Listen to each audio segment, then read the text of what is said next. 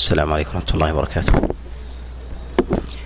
الحمد لله رب العالمين وصلى الله وسلم وبارك على نبينا محمد وعلى آله وأصحابه ومن تبعهم بإحسان إلى يوم الدين. أما بعد فنتكلم في هذا المجلس على الأحاديث الواردة في هيئة قيام النبي صلى الله عليه وسلم في صلاته وما يتكلم به العلماء من الصفة الواردة الواردة في هذا سواء كان ذلك من الركعتين أو كان ذلك من الركعة الأولى والثالثة. أول هذه الأحاديث في هذا المجلس هو حديث أبي هريرة عليه رضوان الله أن رسول الله صلى الله عليه وسلم كان إذا نهض في صلاته ينهض على صدور قدميه. هذا الحديث أخرجه الترمذي في كتابه السنن وأخرجه الطبراني وكذلك البيهقي من حديث خالد بن إلياس عن صالح مولى التوأمة نبهان عن أبي هريرة عن رسول الله صلى الله عليه وسلم. وهذا الحديث حديث منكر من جهة إسناده من جهة إسناده ولا يعرف من حديث أبي هريرة عليه رضوان الله تعالى إلا إلا من هذا الوجه. فإنه قد تفرد به خالد بن إلياس عن أبي صالح عن صالح مولى التوأمة وتفرد خالد بن إلياس عند العلماء مما يردون به وإن كان صالحا في ذاته. وإن كان صالحا في ذاته إلا أنه من جهة الرواية. منكر الحديث كما قال ذلك الإمام أحمد بل قال في بعض الروايات عنه متروك الحديث. وضعف خالد بن إلياس جماعة من الأئمة كيحيى ابن معين وكذلك الترمذي والبخاري وغيرهم من الأئمة على أن خالد بن إلياس ضعيف الحديث. وهنا قرائن قد اجتمعت في هذا الحديث بين قرائن القبول وبين قرائن الرد والترجيح في هذا يحتاج إلى شيء من النظر بالنظر إلى الأبواب أو المسائل والروايات التي هي خارجة عن هذا عن هذا الحديث.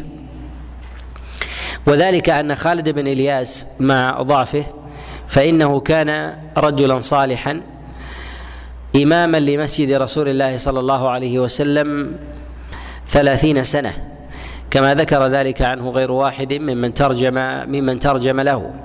ولكن في هذا الحديث نجد أنه في صفة في صفة الصلاة.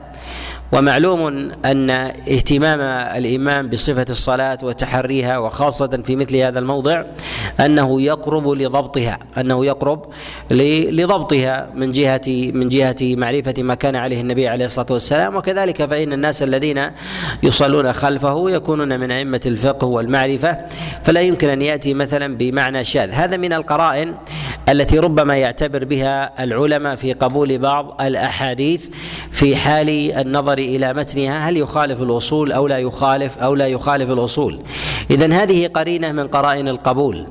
ولكن هذا الحديث من جهة من جهة متنه. نجد أنه يحكي حال رسول الله صلى الله عليه وسلم أنه إذا قام نهض على صدور صدور قدميه. النهوض على صدور القدمين يعني أن النبي عليه الصلاة والسلام لم يكن يجلس يعني في الركعة في بعد الركعة الأولى في حال نهوضه لم يكن يجلس وما تسمى بجلسة الاستراحة.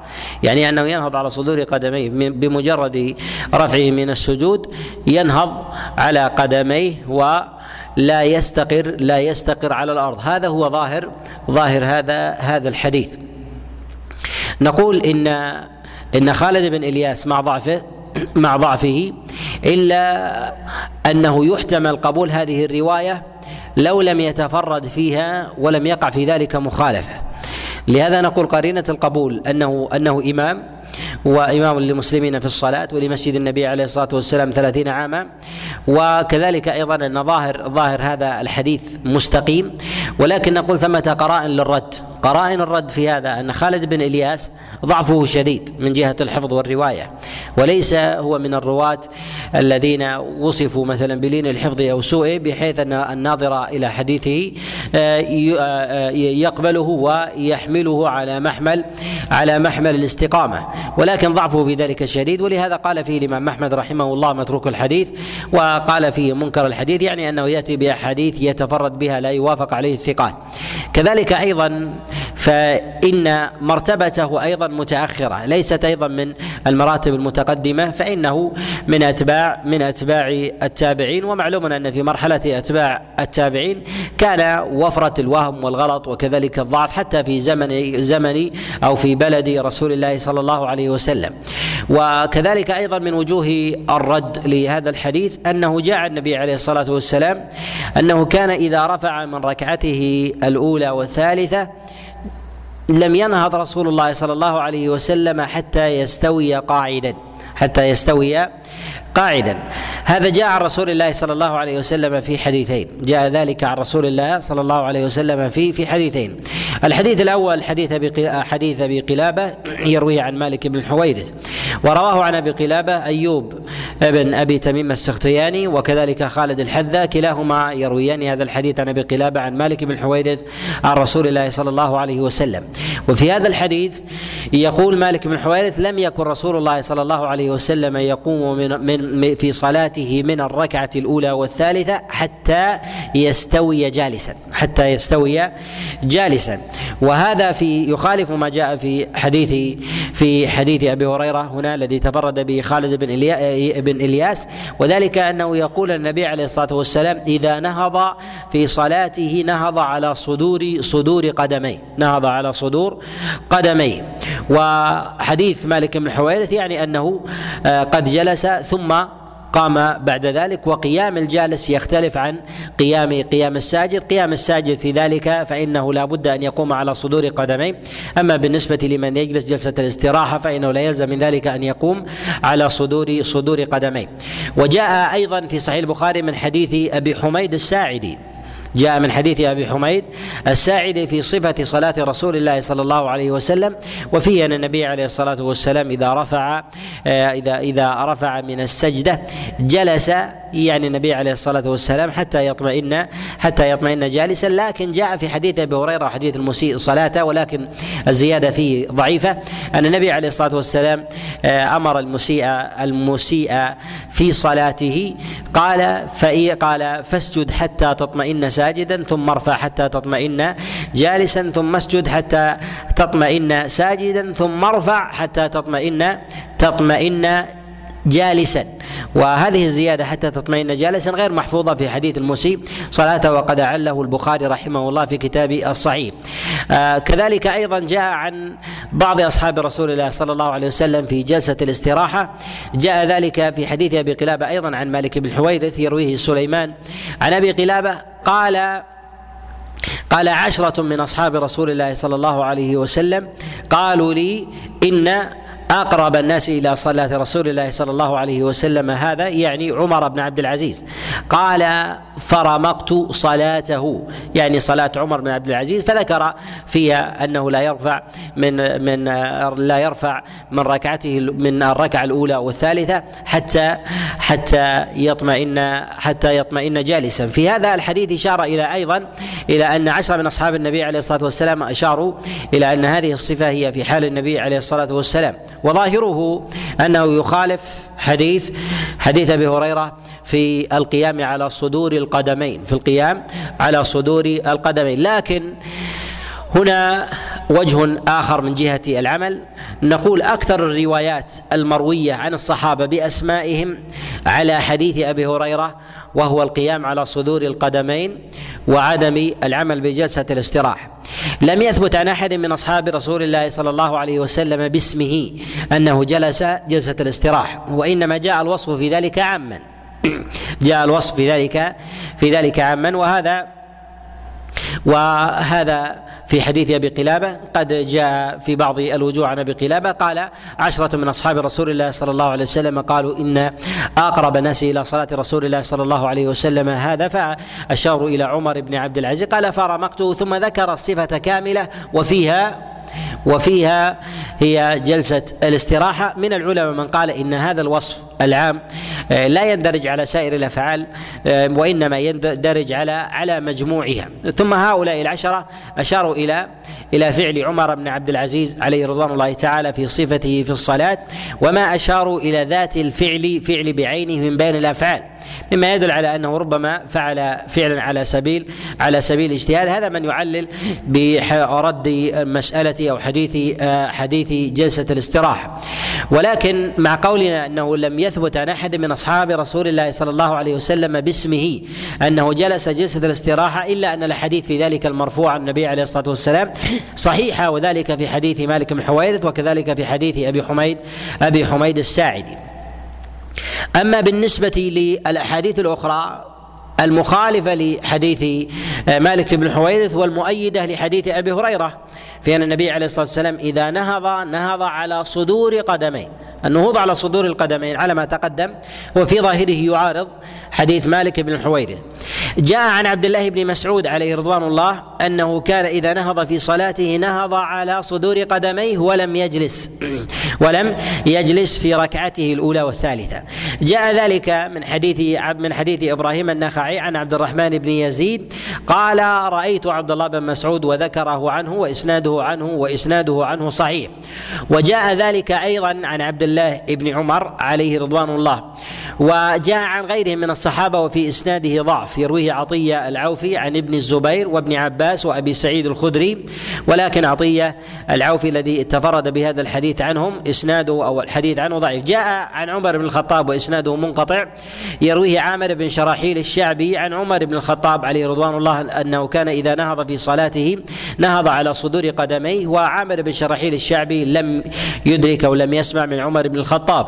وجاء عن علي بن أبي طالب عليه رضوان الله تعالى من وجهين. جاء من رواية عامر بن شراحيل الشعبي عن علي بن أبي طالب وجاء من حديث زياد بن أبي الجعد عن علي بن أبي طالب عليه رضوان الله أنه كان إذا نهض في صلاته نهض على صدور على صدور قدميه.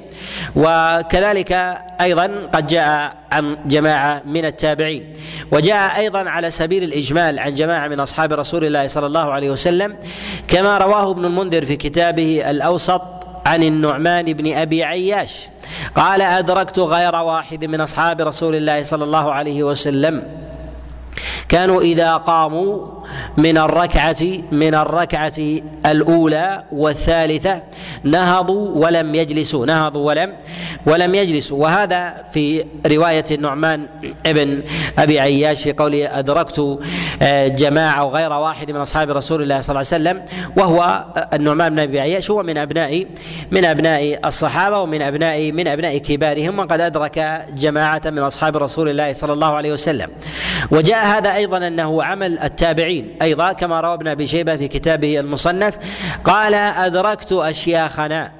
قال أدركت أشياخنا إذا قاموا من الركعة الأولى والثالثة لم لم يجلسوا. وهذا إسناده عن ابن شهاب الزهري الصحيح. وابن شهاب الزهري أيضا قد أدرك جماعة من أصحاب رسول الله صلى الله عليه وسلم كأنس بن مالك و والمسور وغيرهم عليهم رضوان الله. فهل هذه من المرجحات التي ترجح حديث حديث أبي هريرة عليه رضوان الله في النهوض على صدور القدمين؟ أم ما جاء في حديث مالك بن حويرث في قول عشرة من أصحاب رسول الله صلى الله عليه وسلم ولم يسمي أحدا منهم؟ قالوا إن أقرب الناس إلى صلاة رسول الله صلى الله عليه وسلم عمر بن عبد العزيز وذكر فيه الصفة التي فيها ذلك ذلك الوصف. فهل هذا يرجح حديث أبي هريرة؟ أم الراجح نكران حديث أبي هريرة والقول بحديث مالك بن الحويرث طبعا اختلف العلماء عليهم رحمة الله في هذه المسألة في الترجيح في الأخذ بحديث مالك بن الحويرث وأبي حميد الساعدي في جلسة الاستراحة أو القول بخلافها حتى إن الإمام أحمد رحمه الله جاء عنه في هذه المسألة قولان جاء عنه في هذه المسألة قولان أما في القول الأول وفي قول النهوض على صدور القدمين النهوض على صدور القدمين وعدم جلسه الاستراحة قال وعلى هذا أكثر الاحاديث وجاء عنه قال وعلى هذا عامة الحديث يعني عن رسول الله عن أصحاب رسول الله صلى الله عليه وسلم في عدم جلسة الاستراحة.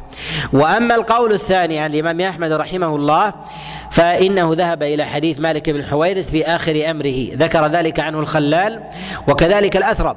فإنهما قال رجع الإمام أحمد إلى حديث مالك بن الحويرث رجع الإمام أحمد رحمه الله إلى حديث مالك مالك بن الحويرث يعني في جلسة في جلسة الاستراحة الذي يظهر والله أعلم أنه لا ريب في ثبوت حديث مالك بن الحويرث عن النبي عليه الصلاة والسلام.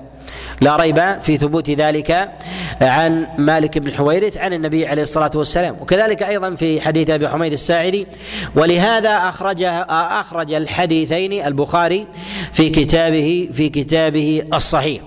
ورجوع الإمام أحمد رحمه الله تعالى إلى حديث مالك بن الحويرث مع مع طول وكثرة كذلك الروايات الواردة في ذلك عن الصحابة وكذلك التابعين على خلاف حديث مالك بن الحويرث السبب في هذا والله أعلم أن الإسناد لا غبار عليه في حديث مالك بن حويرث وكذلك في حديث أبي حميد الساعدي. وأما الأحاديث المرفوعة عن النبي عليه الصلاة والسلام فلا تثبت بنفي حديث مالك بن حويرث وإنما هي معلولة. وإنما هي معلولة ومنها حديث أبي هريرة. فلا يمكن أن يعارض حديث حديث مالك بن حويرث بحديث أبي هريرة وقد تفرد به خالد بن الياس عن آه، عن آه، مولى التوأمة آه، عن أبي هريرة عليه رضوان الله تعالى. وعلى هذا نقول إن حديث خالد بن إلياس حديث منكر حديث منكر. وأما بالنسبة للعمل عمل الصحابة كعمل كروايات نعم العمل عليه وعلى هذا نقل الترمذي رحمه الله لما أخرج حديث أبي هريرة هذا قال وعليه عمل أهل العلم. عليه عمل أهل العلم يعني في النهوض على صدور صدور القدمين. اختلف العلماء رحمهم الله في جلسة الاستراحة. جمهور العلماء على عدم العمل بها على عدم العمل بها وذهب إلى هذا الإمام مالك وكذلك أبو حنيفة وهو رواية عن الإمام أحمد رحمه الله على ما تقدم في أحد قوليه. والقول الثاني قول الإمام الشافعي نص في كتابه الأم على العمل بحديث مالك بن حويرث وذهب إلى هذا الإمام أحمد رحمه الله في آخر أقواله. ذهب إلى هذا الإمام أحمد رحمه الله في آخر في آخر أقواله. اذا ما هو المترجح في هذا في هذا الباب في جلسة الاستراحة؟ نقول إن ثبوتها عن رسول الله صلى الله عليه وسلم مما لا ريب فيه مما لا ريب فيه ولا ولا شك وذلك للحديثين السابقين.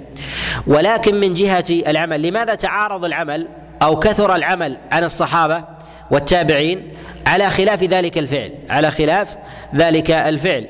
علل بعض العلماء بجملة من ذلك بجملة من التعليلات قالوا إن النبي عليه الصلاة والسلام إنما فعل ذلك لما كبر وبدن أو ثقل ففعل النبي عليه الصلاة والسلام ذلك لأنه أسمح لقيامه وأخشع له وارأف وأرفق وأرفق ببدنه عليه الصلاة والسلام.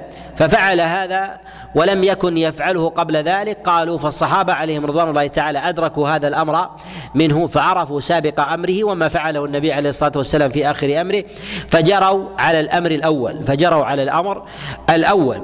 وهذا الأمر في آه، له وجه وله حظ من آه، النظر. وهذا جاء بتفصيله عن بعض الفقهاء وقال بحنيفه رحمه الله في بعض الوجوه عنه أنه قال إذا كان الرجل شيخا كبيرا فإنه يأخذ بذلك. ويعللون هذا ببعض التعليلات منها أن كثرة الروايات عن الصحابة عليهم رضوان الله في وكذلك أيضا التابعين في العمل بحديث أبي هريرة النهوض على صدور القدمين وعدم الجلوس آه، هذا مرجح إلى أن النبي عليه الصلاة والسلام فعل ذلك متاخرا. قالوا من قرائن الترجيح أن مالك بن حويرث أسلم متاخرا. أن مالك بن حويرث أسلم متاخرا الذي ذكر هذه الحكاية. يعني جلسة الاستراحة النبي عليه الصلاة والسلام ومما يدل على أن حكايته تلك كانت في زمن ثقل النبي عليه الصلاة والسلام وكبر سنه وفعل النبي عليه الصلاة والسلام ذلك كان على سبيل الاستثناء والحاجة لا على سبيل لا على سبيل التشريع. فهل يقال بهذا التعليل؟ نقول نقول بهذا التعليل لو كان الراوي في ذلك مالك بن حويرث فقط ولكن جاء هذا عن أبي حميد الساعدي أيضا. جاء هذا عن أبي حميد الساعدي وهو وهو في الصحيح. وعلى هذا نقول إن الفعل إذا جاء عن النبي عليه الصلاة والسلام فالأصل فيه التعبد الأصل فيه التعبد ولا يصار عن التعبد إلى غيره إلا بنص وأمر بين. أما أفعال الصحابة عليهم رضوان الله وأفعال التابعين نقول قد تعارضت الأدلة في ذلك تعارضت الأدلة في هذا.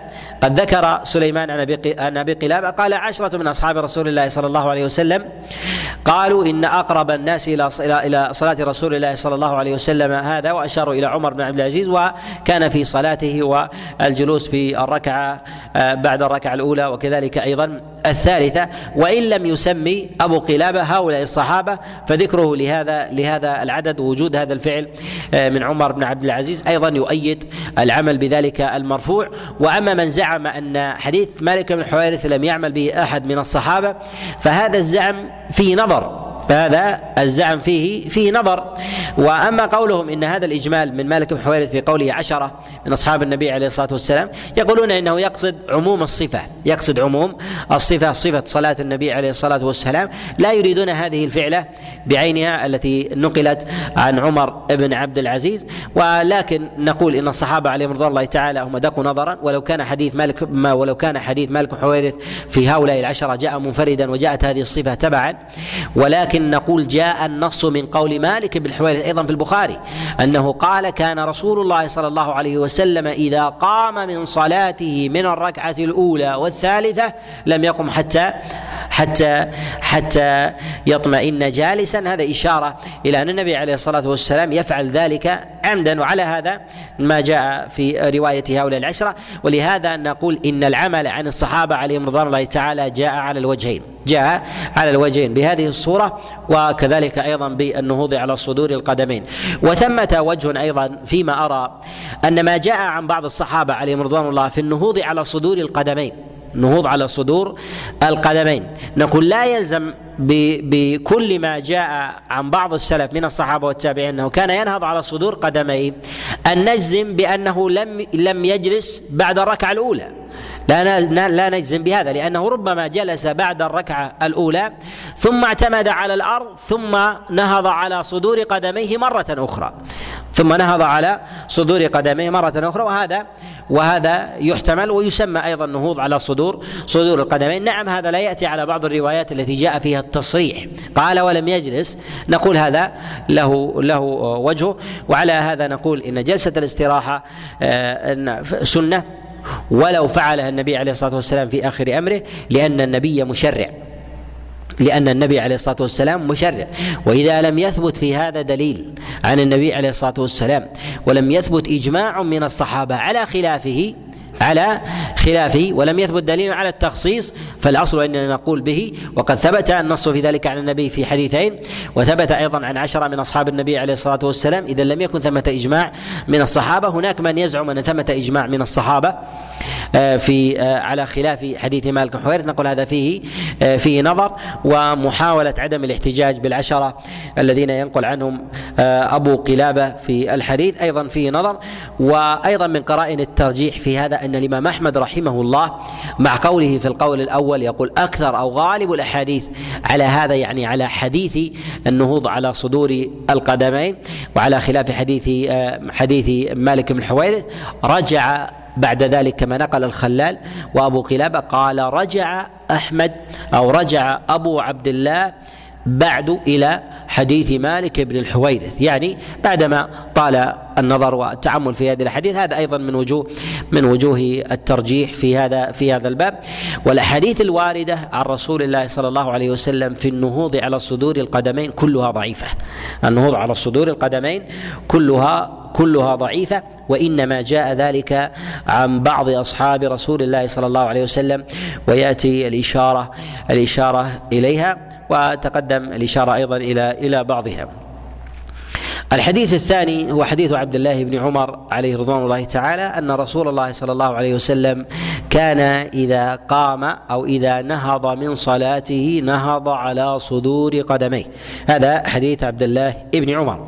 هذا الحديث أخرجه الدار قطني آه، في كتابه العلل من حديث إبراهيم بن هراسة إبراهيم بن هراسة عن سفيان الثوري عن الأعمش عن إبراهيم النخعي عن عبد الرحمن بن يزيد. عن عبد الله بن عمر أن رسول الله صلى الله عليه وسلم كان إذا نهض في صلاته نهض على صدور قدميه نهض على صدور قدميه. هذا الحديث وقع فيه اختلاف على الأعمش وقع فيه اختلاف على الأعمش. فرواه إبراهيم بن هراسه عن سفيان الثوري عن الأعمش به وجعله من مسند عمر بن الخطاب وجعله من مسند عبد الله بن عمر بن الخطاب عليه رضوان الله عن رسول الله صلى الله عليه وسلم.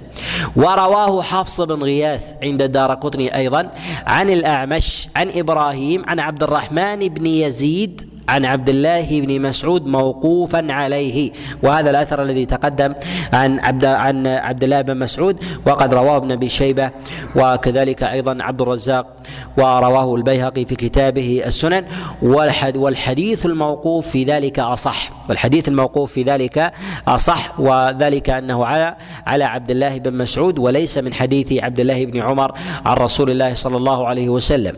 والمرفوع في ذلك منكر. والحديث المرفوع في ذلك منكر أو باطل. والسبب في هذا أن هذا الرفع تفرد به إبراهيم ابن هراسة عن سفيان الثوري عن الأعمش. عن الأعمش وإبراهيم متروك الحديث. إبراهيم متروك الحديث. قد قال البخاري رحمه الله في كتابه التاريخ قال تركوه.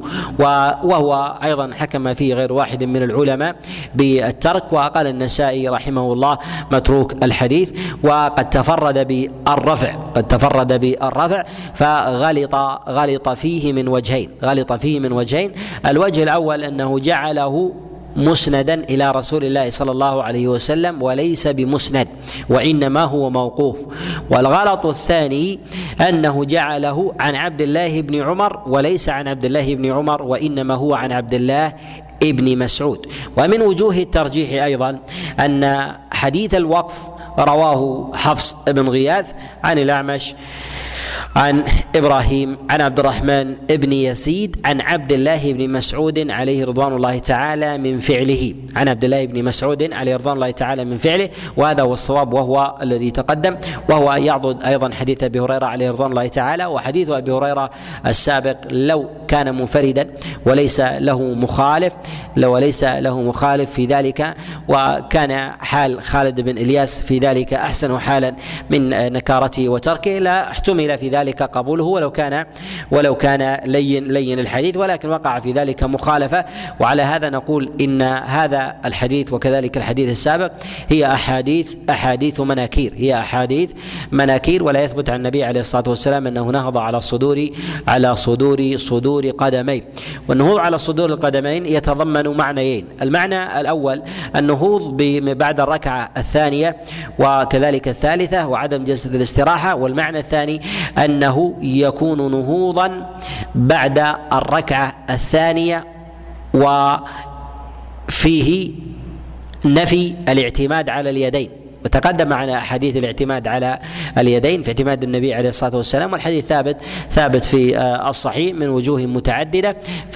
فاصل النهوض على صدور القدمين يتضمن هذين المعنيين وهذا المعنى منكر وهذا المعنى المعنى أيضا آه، منكر. أما بالنسبة بين الركعة الأولى وبين آه، الركعة الأولى والثانية والثالثة والرابعة فهذا النهوض هو مسألة أخرى. أما ما بعد الركعتين فنقول ثبت عن النبي عليه الصلاة والسلام القيام على اليدين وتكلمنا على الصفة وضعفنا حديث العجن ضعفنا حديث آه، العجن وتكلمنا عليه. أما ما يتعلق بالاعتماد على اليدين فهذا ثابت عن النبي عليه الصلاة والسلام. الحديث الثالث هو حديث وائل بن حجر عليه رضوان الله أن رسول الله صلى الله عليه وسلم كان إذا نهض في صلاته من الركعتين نهض على نهض على ركبتيه يعني معتمدا معتمدا عليهما و يعني يضع يديه على ركبتيه ثم ثم ينهض. الحديث أخرجه أبو داود رحمه الله في كتابه السنن من حديث همام عن محمد بن جحادة عن عبد الجبار بن وائل بن حجر عن أبيه عن رسول الله صلى الله عليه وسلم. والحديث قد وقع فيه اختلاف في رواية همام له فرواه من هذا الوجه همام يرويه عن محمد بن جحادة عن عبد الجبار بن وائل بن حجر عن أبيه. ورواه من وجه آخر همام عن شقيق عن عاصم بن كليب عن أبيه عن رسول الله صلى الله عليه وسلم مرسلا. رواه عن رسول الله صلى الله عليه وسلم مرسلا. ورواية همام عن محمد بن جحادة بهذا الحديث قال قال عليه رحمة الله أكبر علمي أنه في حديث محمد بن جحادة يعني أن همام شك فيه في من جهة إسناده وجعله موصولا إلى رسول الله صلى الله عليه وسلم. وهذا الحديث قد وقع في إسناده اضطراب. هذا الحديث قد وقع في إسناده اضطراب فتارة يرويه همام موصولا على ما تقدم وتارة يرويه يرويه مرسلا. وإرساله في ذلك أنه تارة يجعله من حديث محمد بن جحادة عن عبد الجبار بن وائل بن حجر عن أبيه وهذا فيه أيضا إرسال على الطرائق المتقدمين باعتبار أن عبد الجبار بن وائل بن حجر لم يسمع لم يسمع من أبيه. والإرسال الآخر بإسقاط صحابيه بإسقاط صحابيه فيرويه همام عن شقيق عن عاصم بن كليب عن أبيه عن رسول الله صلى الله عليه وسلم. وتارة في هذا يذكر الصحابي وتارة لا يذكر الصحابي وكلاهما فيهما انقطاع. أما الموصول فالانقطاع في ذلك بين عبد الجبار بن وائل بن حجر وبين أبيه فإنه لم يسمع من أبيه كما نص على ذلك يحيى بن معين وكذلك البخاري والإمام أحمد. وبل حكي اتفاق العلماء على أنه لم يسمع منه شيئا بل قيل إنه لم يدرك لم يدرك أباه لم يدرك أباه. فحديثه في ذلك فحديثه في ذلك منقطع حديثه في ذلك منقطع. وأما المرسل وهو أقرب إلى الصواب بل جزم بعض العلماء بصحته كابن رجب رحمه الله في كتابه الصحيح قال والمرسل هو الصحيح جزما. والمرسل هو الصحيح جزما وكأنه يجزم برد الحديث آه، الموصول في حديث عبد الجبار بن وائل بن حجر آه، عن أبيه. وهنا في ترجيح هذا المرسل أيضا إشارة إلى ضعف هذا الحديث مع تلك الأحاديث السابقة المتضمنة للمتضمنة لنهوض نهوض النبي عليه الصلاة والسلام على غير الأرض. نهوض النبي عليه الصلاة والسلام على غير الأرض إما أن يكون على فخذيه أو على ركبتيه أو كان ذلك على صدور قدميه وكلها ضعيفة وكلها ضعيفة. إذا الأحاديث التي فيها الاعتماد على غير الأرض ضعيفة عن النبي صلى الله عليه وسلم والثابت عن النبي عليه الصلاة والسلام هو الاعتماد الاعتماد على على الأرض. أما رواية عبد الجبار بن وائل بن حجر عن أبيه والتي فيها انقطاع هل هي ضعيفة بالإطلاق أم ربما تغتفر وتحتمل؟ نقول العلماء عليهم رحمة الله لا يجعلون الانقطاع علة علة قطعية. وإنما هي علة ظنية غالبة. إنما هي علة ظنية ظنية غالبة. والعلة الظنية الغالبة يمكن أن تدفع في بعض الأحوال إذا احتفت القرائن إذا احتفت القرائن بالحديث فإذا وجد وعرفت الواسطة ولو لم تعين. فالواسطة إذا عرفت تكون على نوعين. تعين يعني واسطة عينت عرفت من وجه آخر بعينها أو واسطة لم تعين. ويمكن أن يقبل في الواسطة التي لم تعين الحديث. وهذا معلوم وله وله نظائر. بعض العلماء يقبل رواية عبد الجبار بن وائل بن حجر عن أبيه والسبب في هذا أن عبد الجبار بن وائل بن حجر يأخذ أحاديث أبيه عن أهل بيت أبيه وأهل بيت أبيه جميعهم ثقات. جميعهم ثقات. فهو يأخذ عن امه عن أمه وكذلك أيضا عن عن إخوانه ممن أدرك ممن أدرك أباه أو يأخذ أيضا من ممن كان من خاصة أبيه فغالبهم الثقه ولهذا العلماء يغتفرون بعض روايات الأبناء المتقدمين عن ابائهم الأبناء المتقدمين عن أبنائهم ولو لم يعرفوا عينا. ولو لم يعرفوا عينا. وهذا له له نظائره. وذلك كرواية أبي عبيدة بن عبد الله ابن مسعود عن أبيه. وأبو عبيدة لم يسمع من أبيه بل قيل إنه لم يدركه. وقيل إن أباه توفي وأبو عبيدة في بطن أمه. وأبو عبيدة في بطن في بطن أمه. والعلماء عليهم رحمة الله يقبلون ذلك. ولا أعلم إمام من الأئمة من رد رواية أبي عبيدة في روايته عن أبي عبد الله بن مسعود. والسبب في ذلك أن أبا عبيدة إنما يروي عن أهل بيت أبيه عن ازواج عبد الله بن وأزواج عبد الله بن مسعود أو يروي ذلك أيضا عن إخوانه. أو يروي ذلك عن إخوانه. وعبد الله بن مسعود قد توفي مبكرا والنقل في ذلك ينقل آه، عن المقربين منه. لا يأخذ حديث أبيه من الأبعدين. لا يأخذ حديث أبيه من من الأبعدين. ولهذا يغتفر العلماء حديثه. ونص على اغتفار العلماء عليهم رحمة الله لرواية أبي عبيدة بن عبد الله بن مسعود عن أبيه. جماعة من العلماء كالامام احمد وعلي بن المديني وكذلك الترمذي في مواضع آه، في في سننه وغيرهم من العلماء. ونص هذا أيضا على هذا آه، أبو الرجب رحمه الله وكذلك ابن القيم والإمام أحمد آه، وابن تيمية رحمه الله وغير هؤلاء الأئمة. نصوا على أن رواية أبي عبيدة بن عبد الله بن مسعود مغتفرة. رواية أبي عبيدة بن عبد الله بن مسعود مغتفرة وذلك لأنه يروي عن أهل بيت أبيه كذلك أيضا رواية عبد الجبار بن آه، بوائل بن حجر في هذا الحديث قالوا إنه يروي عن أهل بيت أبيه وكذلك أيضا ربما يروي الراوي الحديث عن غير عن غير أبيه ويكون في انقطاع وما ذلك تغتفر تلك الرواية. وهذا أيضا له نظائره كرواية إبراهيم النخعي عن عبد الله بن مسعود. إبراهيم النخعي لم يسمع من عبد الله بن مسعود بل لم بل قيل إنه لم لم يدركه بل قيل إنه لم لم يدركه ولم يدرك وقيل إنه لم يسمع أيضا احدا من أصحاب رسول الله صلى الله عليه وسلم وبعضهم أثبت سماعه من بعضهم كعائشة عليه رضوان الله تعالى.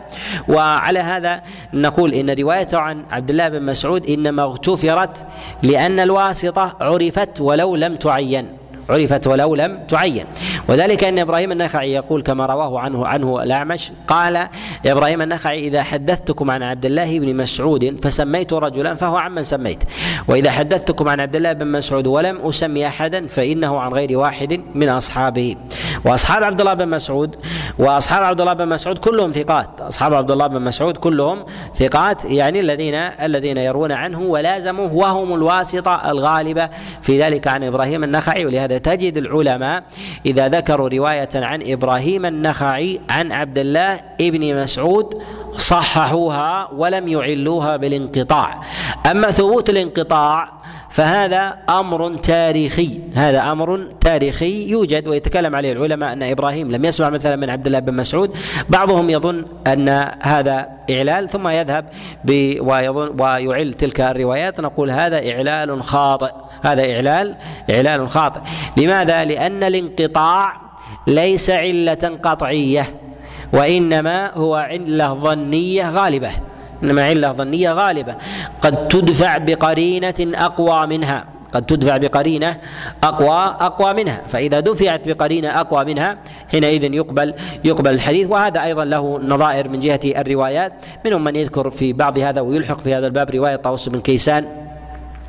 عن معاذ بن جبل باعتبار عنايته بفقه معاذ بن جبل ورؤيته ورؤيته لجماعة ممن أخذ عنه اخذ اخذوا عنه من الثقات من أصحابه وذلك أن معاذ بن جبل قد انتقل إلى اليمن وبعث لما بعثه النبي عليه الصلاة والسلام وجلس فيها سنين وحدثهم عن رسول الله صلى الله عليه وسلم ونقل ونقل لهم من فقه النبي عليه الصلاة والسلام وطوس بن كيسان يماني وقد التقى بفقه معاذ واستوعب فقهه ممن نقل عن معاذ بن جبل عليه رضوان الله تعالى وكان الناس في زمن حفظ ورواية وصحة وسلامة ديانة فغلب عليهم الضبط في ذلك ولهذا بعض العلماء يختبر هذا ويعتضدون أيضا بما أن البخاري رحمه الله قد أخرج في صحيح رواية طوس بن كيسان عن معاذ بن جبل وهي منقطعة وهي منقطعة ويلحقون في هذا رواية سعيد بن المسيب عن عمر بن الخطاب. معلوم أن سعيد بن المسيب لم يسمع من عمر بن الخطاب وإنما الخلاف هل سمع منه الحديث والحديثين وان فهم يتفقون على أن أكثر أو جل حديثه لم يسمعه منه.